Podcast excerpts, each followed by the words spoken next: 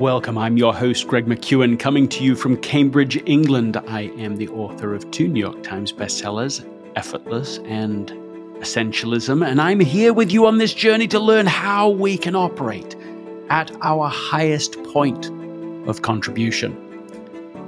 Have you ever felt unsafe to share what you really think? Have you ever felt disoriented, lost, or muddled as a result of that? For some people, founders, professionals, executives, entrepreneurs, this problem grows as we advance in our careers. As our responsibilities increase, the number of people we can speak to openly decrease. What would happen if you could hardwire a solution to this problem into your routine? Today, I've invited Bill George to the show to coach us to this better solution. Bill is a businessman and an academic. He's the professor of management practice at the Harvard Business School. He previously served as chairman and also as CEO at Medtronic. He's the author of a new book, True North Emerging Leader. But as you'll hear, we took a deep dive into a practice Bill has had in place for 50 years.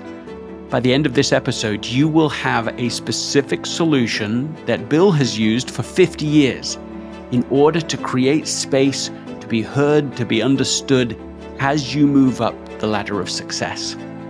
Let's begin.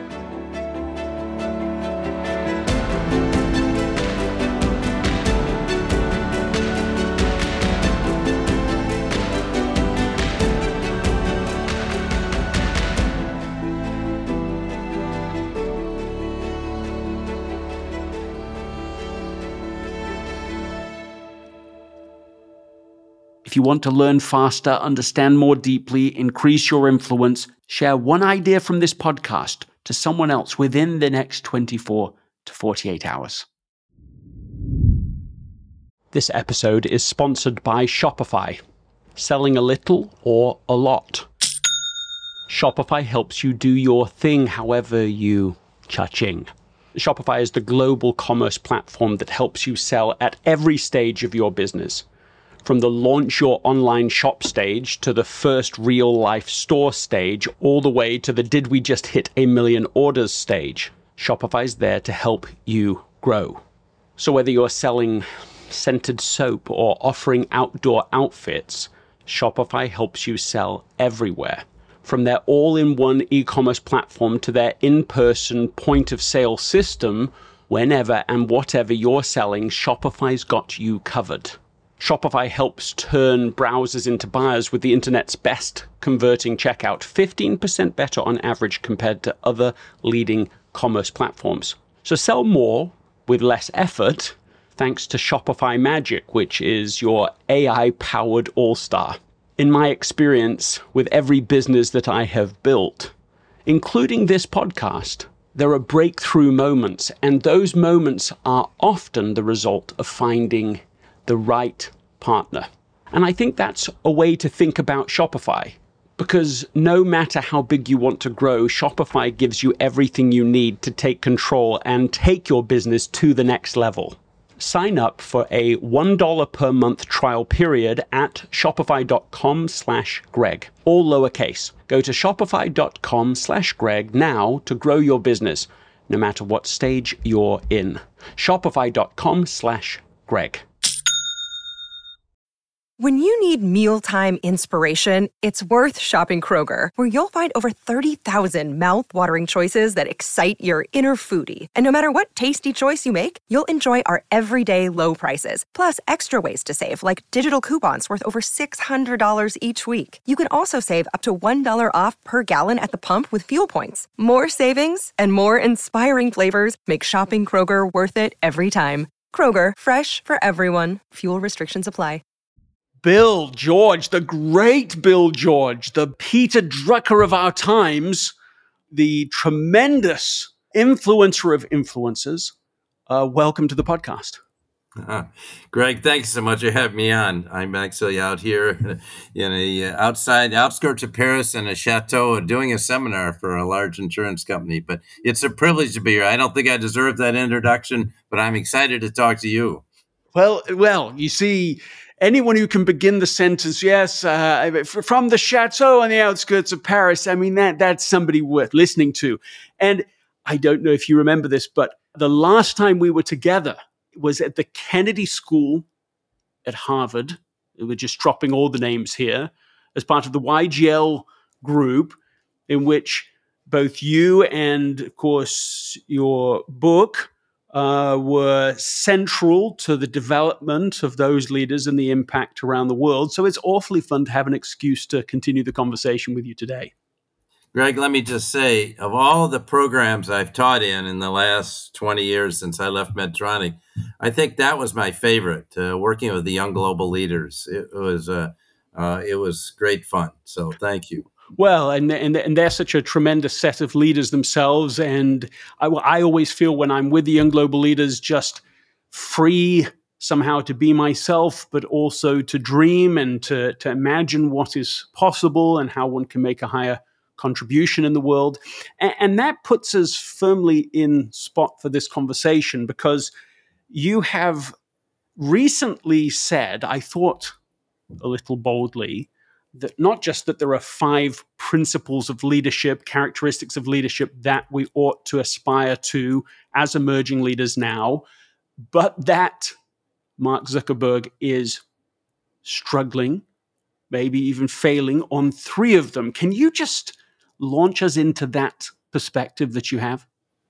Well, Greg, I believe strongly. First of all, you said we would li- live in a world where we can all be ourselves. I think that should be the world for all of us.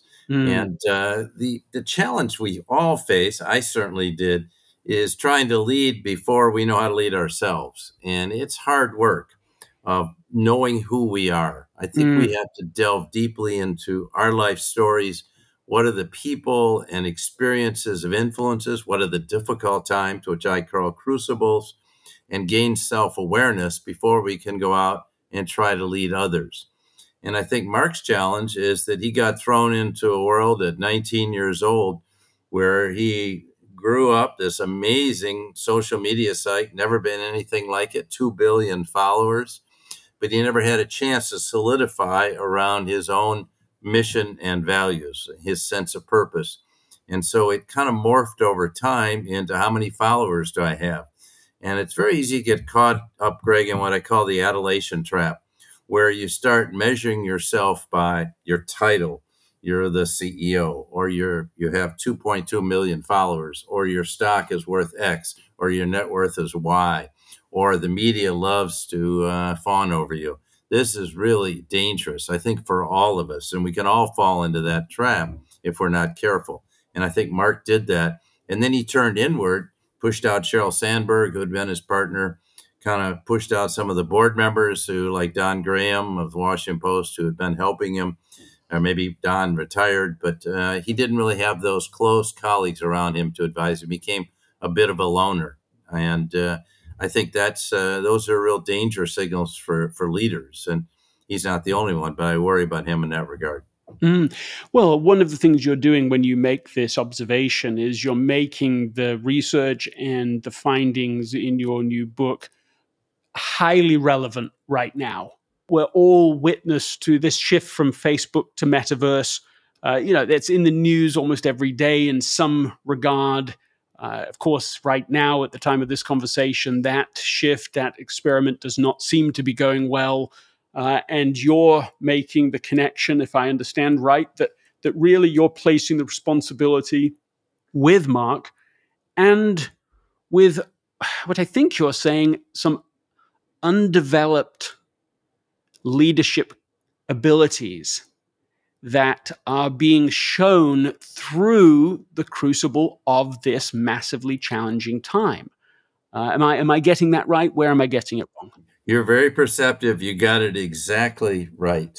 We all have to go through that self development. And uh, Mark said uh, the other day to Joe Rogan, you know, I wake up every morning and I don't want to look at my emails because it feels like getting punched in the gut. And then he said he got he gave up running because he thinks too much. uh, this does not sound like a happy person to me. And mm. so hmm. uh, sometimes you recommend to people take a little time off and kind of reflect And I think that's healthy for all of us. Oftentimes it happens mid career, late 30s, early 40s, but we often uh, have to go through that process to get really grounded, Greg. Like you said with the YGLers, you can be who you are. Isn't that what we all want? Uh, but sometimes you get so caught up in being a public figure that you lose sight of who the real you is. Well, this idea that's at the heart of your approach to leadership development that you can't lead others effectively until you lead yourself. This self leadership orientation, the inside out approach, uh, of course, I think is, is fascinating. Uh, can you walk us through the five areas that you think are so important and then just check against them the three you're thinking Mark is struggling in right now? Well, I started by saying that you have to delve deeply and process your life story and then process your crucible, which is the most difficult thing to do. Most of us want to talk about the good things we've done, the good times, and we don't want to be open. And you never understand yourself till you hear yourself telling your story to someone else. But I think it's really processing that and not just saying, oh, I wish I hadn't had those bad experiences or I'm unfortunate, but really looking at saying, what's the pearl in there for me? But that leads to self awareness. And I think mm-hmm. that is the key to which you're referring is that we have to know who we are through self awareness. And I think that comes from reflection, such as I meditate every day. Uh, could come, and it also comes from having people around you, truth tellers, if you want to call them that, who give you honest feedback. That leads then to getting solidified in your values, knowing who you are uh, from the standpoint, these are my values. These things are principles and that I'll stand behind no matter what. And uh, then I think the next thing you have to do, it took me a while to do this, to be honest, Greg, is to find your sweet spot. Your sweet spot's that place where you have a role that's playing to your strengths and you're highly motivated by it. And those two characteristics come together in what we call your sweet spot. And then beyond that, uh, I think you need a support team. You need, that's why I said Mark is coming a loner. I think we're all at risk of that if we kind of pull inside ourselves and don't have people around us. Mine starts with my my wife Penny, who's been my greatest supporter for 53 years. But having someone who can tell you when you're going off track, and when you get down, pick you up and give you support. Uh, I have a men's group that I meet with every Wednesday morning, 7:15 to 8:30. Won't believe this, but we've been meeting since 1975. Wow. Wow. And a couple of people have passed away, but it's an invaluable group that talk about the really important issues in life. Uh, and then how, I, how, did I don't I don't want to interrupt the, the flow of this, but I I don't want to miss this. How did you start that group? Well, I, I did it with a colleague. We several we'd gone to a series of seminars, and uh, we came out of that and said, you know, let's keep this discussion going, and let's try meeting every week to have someone we can talk to because I think leadership, particularly at the top, is very lonely. Mm-hmm. And sometimes there are things you can't say to your board, you can't say to your uh, executives that you really need to talk through with someone. And that's why it's good to have that support group in place. So we decided to get together and talk about important issues in life. Like now we're talking about issues of courage, we're talking about issues of legacy. Uh, we're talking about issues continuing, talk about self awareness. We're talking about issues of long term health. Uh, and uh, these issues become very important uh, to us. The, the final thing I would add on to that is having an integrated life. You know, I hear I used to hear students say, you know, or MBA students, yeah, I work 100 hours a week before I came here to school. This is this is crazy. You know, you want to have a life where you have you're not just all work, but you have a home life, family life, if you will, a personal life, and then you're engaged in a community. And I think those four things your work, your home, your personal life, and your, your family, if you will, family and friends, I would add, and your community is really essential. And you'll be a much better leader when you look at that and you're healthy in all those areas, not just uh, f- f- focusing entirely on your work. I think that's where you get to the point where you try to do it all yourself, you pull back, you're not delegating. So, in any kind of leadership role, I think you need to be that integrated leader who can show up as the same person no matter what environment you're in. I used to coach soccer for 12 years with a group of you know 10 12 14 year old boys. Uh, i did that for 12 years as they grew up. It was a wonderful experience. These are middle class kids going through difficult times. And what a great experience. That was very different than being head of medtronic i can assure you. So but it was a great counterpoint. Mm. okay there's two points in my mind. The first is that i was just speaking to somebody who was reflecting on their parent who has been extremely successful in a professional environment and respected in that role. And they basically subscribed to this idea early on in life that life was a portfolio to be managed. And so it was okay to be out of balance for 10 years, 20 years, even if, as long as you maintain balance over the totality of your life. Now, that sounds good, but what they were sharing with me was that really that's not what's happened. okay. And and that and that and that their parent would admit that that's not what's happened. That in the end, the unintended consequence of being so consumed in one area of life for 20 years, 30 years, so on, is that really the other areas just didn't get enough nurturing, enough oxygen, enough you know, food, whatever the metaphor is.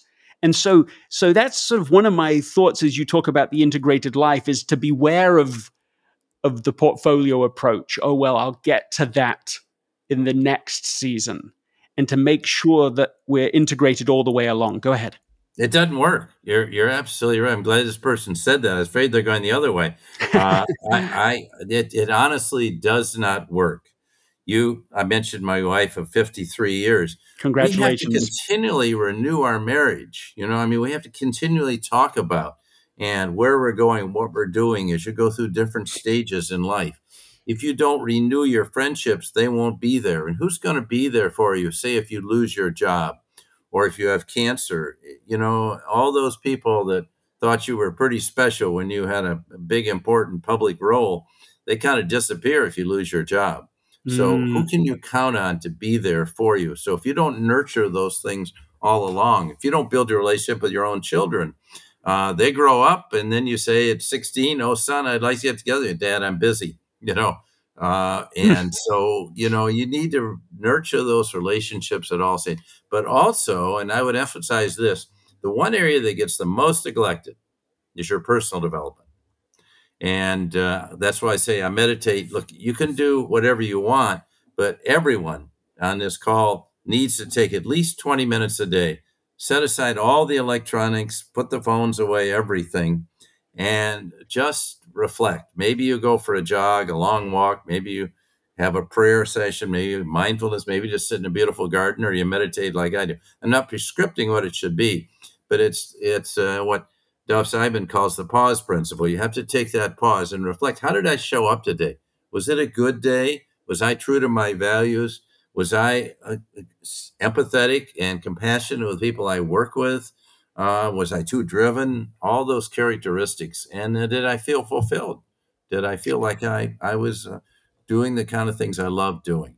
And Bill, so I what, think everyone needs to do that every day.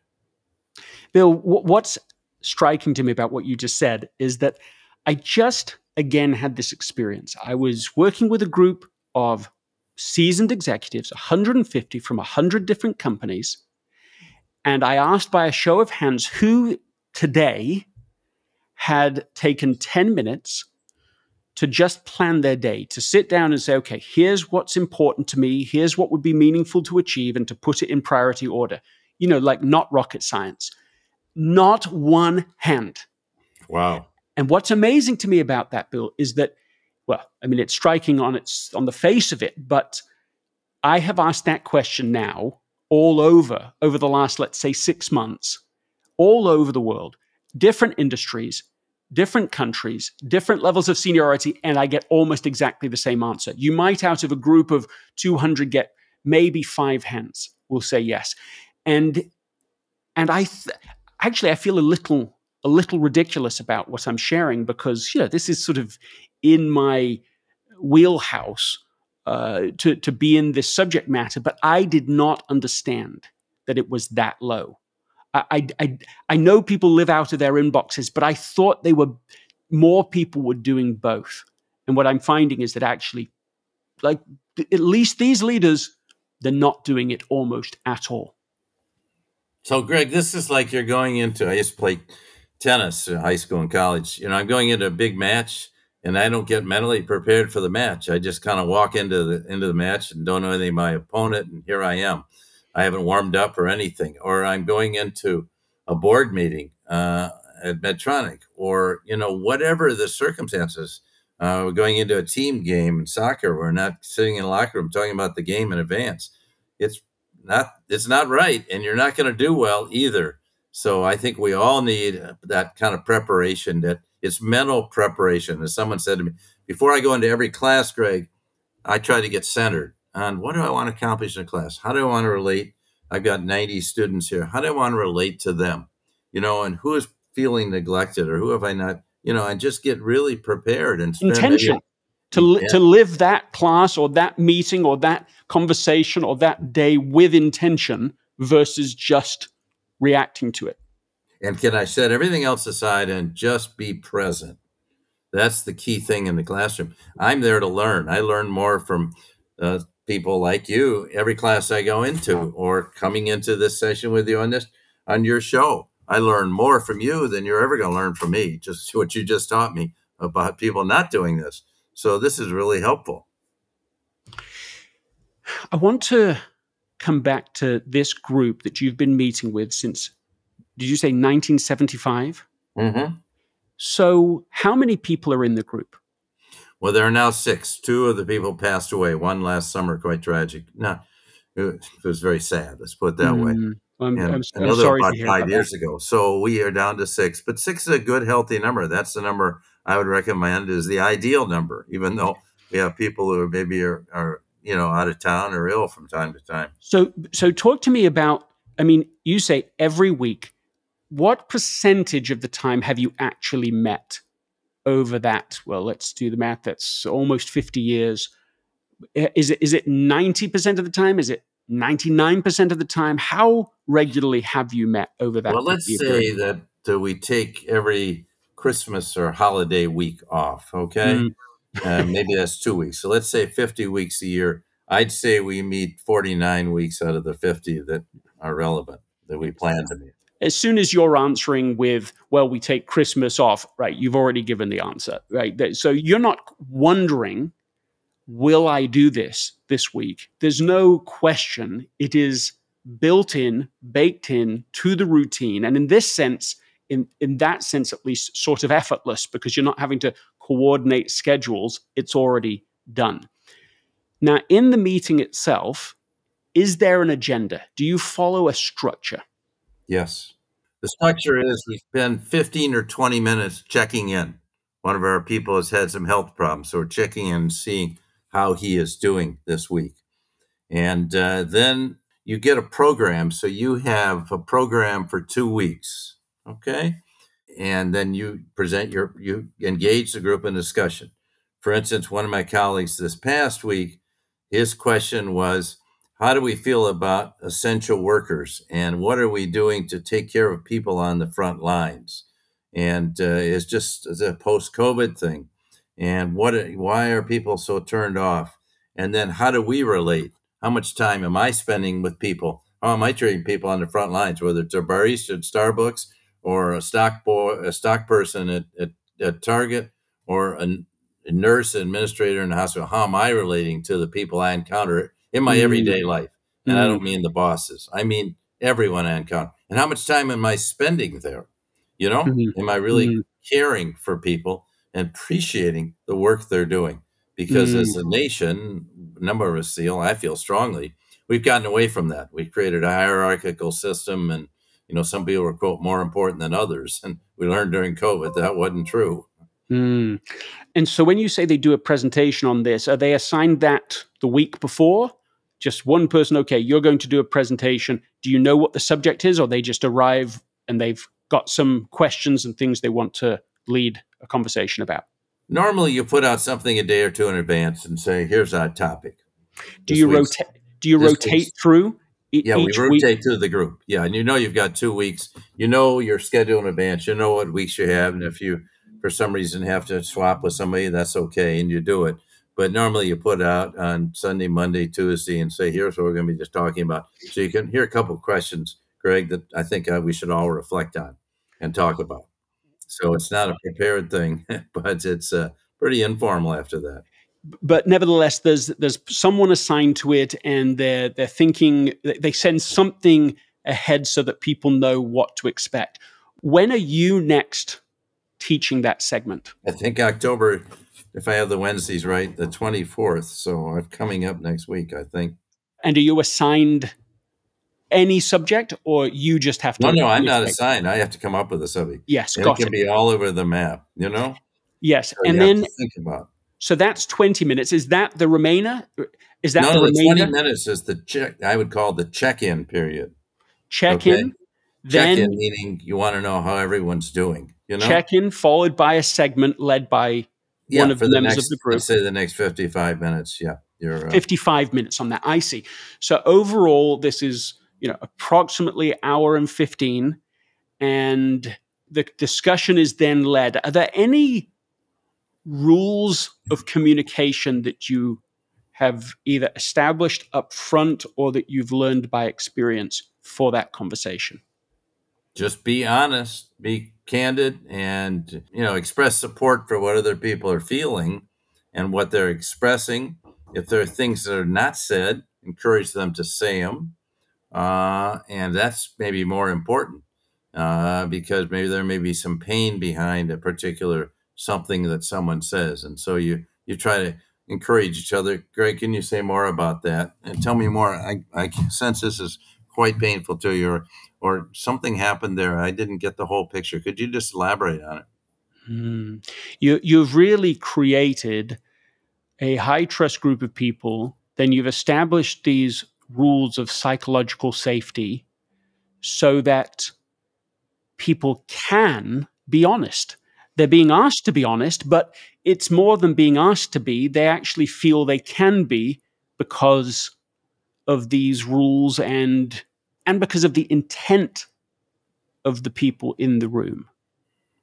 Right. And there's you, you have to create a trust level first. And the way we create a trust level, back to the days when new people are coming into the group, is that everyone shares their life story and their difficult times with everyone else in the group. And you build through that. See, we don't connect through our heads, we connect through our hearts. So the discussion shouldn't be too intellectual. It should be more on the ground, more down to earth, more real. Mm. Th- There are a few people in my life, and it's not a large number, but there's a few people who, if I call them up or they call me up, from the first second of the conversation, they will be completely honest with me, and I will be completely honest with them. There's nothing held back. There's no there's no sense of pretense. There's no sense of, well, how will this sound? You just get to be, and they can be. And it has, I think, as the foundation, well, this safety, but a sense that they can understand and that you're going to understand. And there's enough either respect for each other or there's enough competence in each other that you can that you believe the other person is going to understand what you're saying quickly and not jump into judge and it's a very precious thing rare and you've formalized it that's what i've gained from this you're putting those people in the same room so that you can do it all together Yeah, and the underlying purpose is who's going to tell you the truth in your life? Who who can you count on when you're down?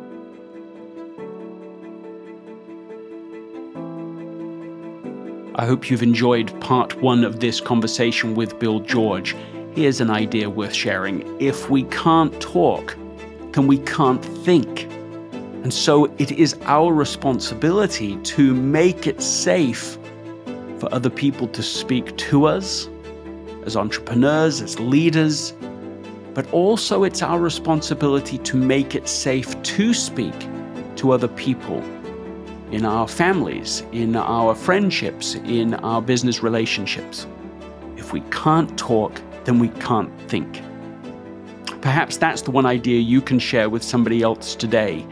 But if it's not that, what is one thing that did stand out to you that you can share? What is one insight you had in this conversation with Bill George you could share with somebody else? If you have found value in this episode, please write a review on Apple Podcasts.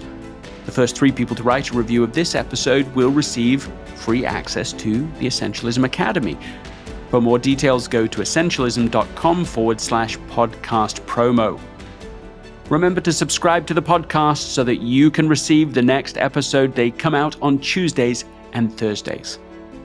Until next time, this is Greg McKeown coming to you from Cambridge.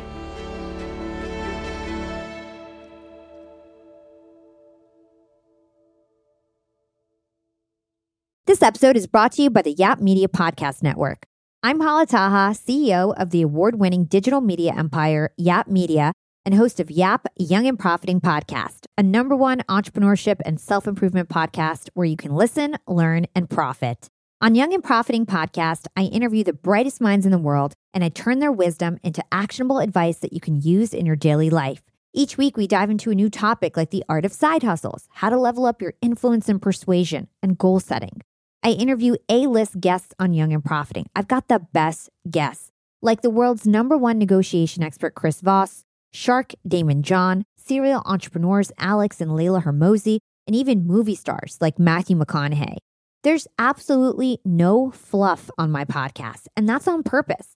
Every episode is jam packed with advice that's going to push your life forward. I do my research, I get straight to the point, and I take things really seriously, which is why I'm known as the podcast princess and how I became one of the top podcasters in the world in less than five years. Young and Profiting Podcast is for all ages. Don't let the name fool you. It's an advanced show. As long as you want to learn and level up, you will be forever young. So join Podcast Royalty and subscribe to Young and Profiting Podcast, or YAP, like it's often called by my YAP fam, on Apple, Spotify, Castbox, or wherever you listen to your podcasts.